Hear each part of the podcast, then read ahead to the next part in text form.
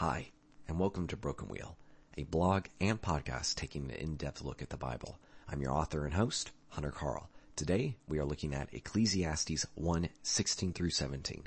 I said in my heart, I have acquired great wisdom, surpassing all who were over Jerusalem before me, and my heart has had great experience of wisdom and knowledge, and I applied my heart to know wisdom and to know madness and folly.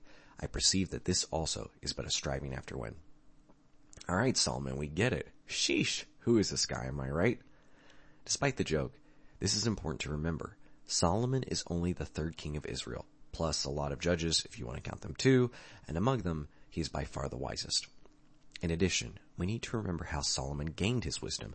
God showed up one night and said something like, Man, I'm feeling generous tonight. Tell you what, Solomon, one wish, genie style, whatever you want. Solomon's response, give me wisdom.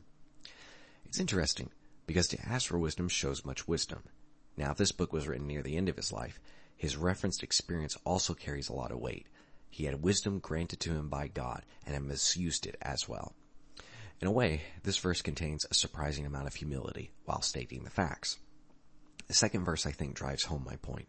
Solomon tells us he wanted to know two things, wisdom and madness and folly. He combines the last two words together to create a single idea. We might write today like madness slash folly. Alright, the wisdom piece makes a lot of sense. You want to know what is vain and what isn't? Wisdom is a good walking stick to get the job done. Why would you look for meaning in madness and folly? A potential reason? Small, Solomon did some things that were foolish in his past. He sat down, reasoned within himself the merits of those actions, and decided their end was fruitless. In my own opinion though, there's a desperation involved in this language. If we take a look back at verse 13, Solomon sets out on a journey to see all that is done under heaven. In that search, we know he walks with wisdom. And what does he find? That the task is burdensome and purposeless. When we are desperate, sometimes we make foolish mistakes.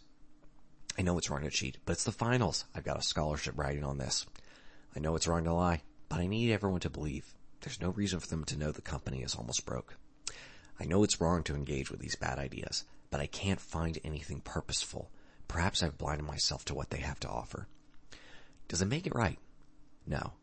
Is there perhaps a little, wouldn't it be nice going on? Yeah, I think so. Regardless, if you buy my theory, Solomon learns the same lesson from madness and folly that he learns from wisdom. All is striving after the win. So what's the takeaway? Well, if you pay attention, wisdom and folly both learn the same lessons. That's a wild idea. But, and I think we all agree here, learning them with wisdom as a guide comes with a lot less baggage than folly. In short, walk with God and learn from those wiser than yourself. You'll save yourself from unwanted pain and suffering. If you liked what you heard today, visit brokenwheel.substack.com and sign up to get this podcast and blog posts sent to your email. The podcast is also available on iTunes and Spotify. Please rate and review us there. If you want more of my writing, visit the About page on my website to read short stories I've recently published in journals such as the Blue Mountain Review. Thanks and have a great rest of your day.